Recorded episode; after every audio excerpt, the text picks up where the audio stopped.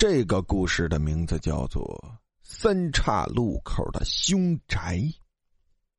在湖南省西部的一个小镇上，有一座被当地人叫做“凶宅”的房子。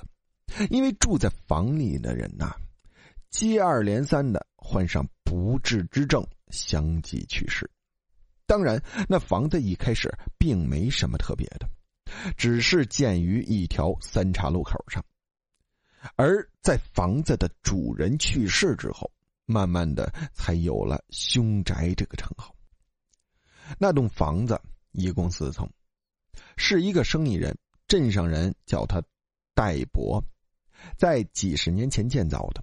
听说在开挖地基的时候，有一位风水先生就提醒戴伯，房子的正门千万不能正对着前方的大马路。因为这样的风水格局被称作冲煞，住在这样的房子里，家中会捡人丁，也无财运，尤其对家中男子的健康不利。戴伯见自己的房子还未开始建，就有人说出这样不吉利的话，将风水先生臭骂了一顿。后来，戴伯按照自己的想法，让工人们把房子建成了。一楼是一个店面，在这个三岔路口算是黄金铺位了，并且自己用这个店面做起了生意，赚了不少的钱。二十年后，戴伯已入古稀之年，身体也越来越差。他知道自己时日无多，而他更担心的是自己的房子，害怕自己百年之后儿女们会争房产，所以提前就将两个儿子。每人分了一层，店铺两兄弟轮流来使用。两个女儿都嫁出去了，就不在戴伯的计划中。后来听说戴伯临终时告诉孩子们，房子千万不能卖掉，因为房子永远是自己的，就算是死了，他也会守着自己的房子。戴伯去世后不久，这镇上就出现一种传闻，就是戴伯的大孙子晚上经常做梦。被鬼吓醒，说是看见爷爷出现在家里。那时候戴伯的孙子才十岁左右。对于小孩子的话，大人们当然不会信以为真。但戴伯的妻子相信了，因为他自己也经常梦见戴伯。由于是自己丈夫，所以他并不害怕。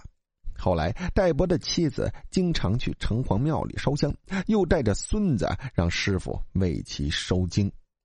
有一次，戴伯的两个儿子为店铺的事情，两人在家里大打出手，不小心把摆放在柜子上的戴伯遗像给打翻，摔碎了。当天晚上，戴伯的孙子又做噩梦了，吓得大哭大叫，说是梦见爷爷掐着自己的脖子，感觉自己快要被掐死了。家人不知道为何孩子总是梦见爷爷，而且梦见爷爷准是噩梦。这些事情在镇上传开之后，当年那个风水先生找到戴伯的大儿子，说这个房子冲煞，门开的位置不对，因为这房子是戴伯建的，所以不会影响戴伯，只会影响他的后人。可是戴伯的大儿子这些年靠着自家的店铺做生意赚了钱，也算是个有钱人了，又不觉得家里有什么不太平的事情发生，还说风水先生想骗他的钱。过了一两年，戴伯的妻子去世了。临终前，对床边的孩子们说了一句话：“你爸爸来接我了，他一直没走。”这句话将戴伯的孩子们吓得不轻。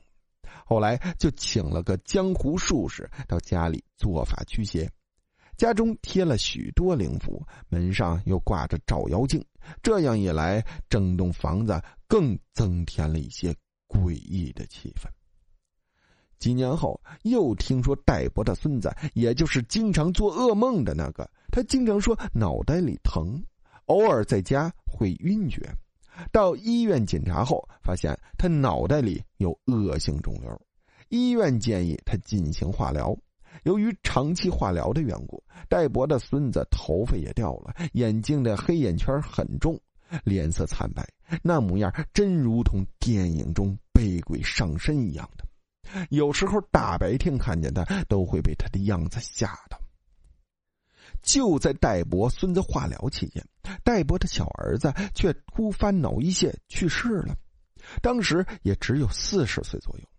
没过一两年，戴伯的孙子突然有一天精神状态非常好，能吃能玩，大家都以为他的病情好转了。过了两天下楼时，他跳了几下，脑袋重重的撞在墙上，昏死过去。抬到医院里急救，却死在了医院。而后来，戴博的小女儿不知怎么了，我听附近的人说，她得了精神病，也不爱打扮了，成天说着不着调的话。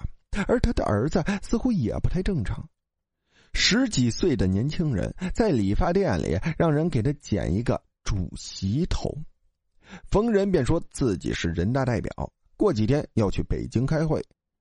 又过了几年，戴博的小女儿在河边的一块菜地里。服农药自杀了，家人都不愿意去认领尸体。几年时间，这家死了不少的人，凶宅的传闻在镇上越传越广。有人说是戴伯死后因舍不得房子，变成鬼留在自己家里，常年和鬼一起居住，自然是对人的健康不利。也有人说这房子的风水很不好。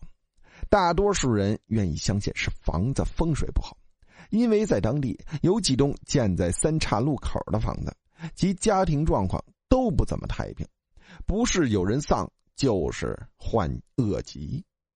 其实中国人讲究风水还是有一定的道理的。